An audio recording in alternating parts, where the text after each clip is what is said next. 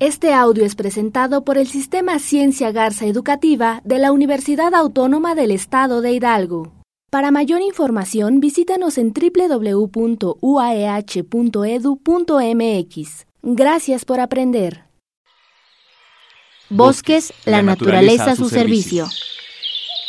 Día Internacional del Medio Ambiente, 5 de junio 2011. El medio ambiente es mucho más que el espacio en donde se desarrolla la vida.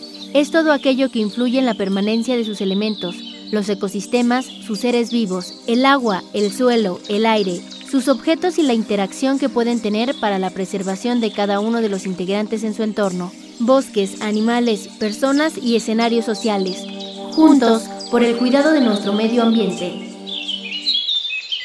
50 años de autonomía. 50 años de compromiso ambiental.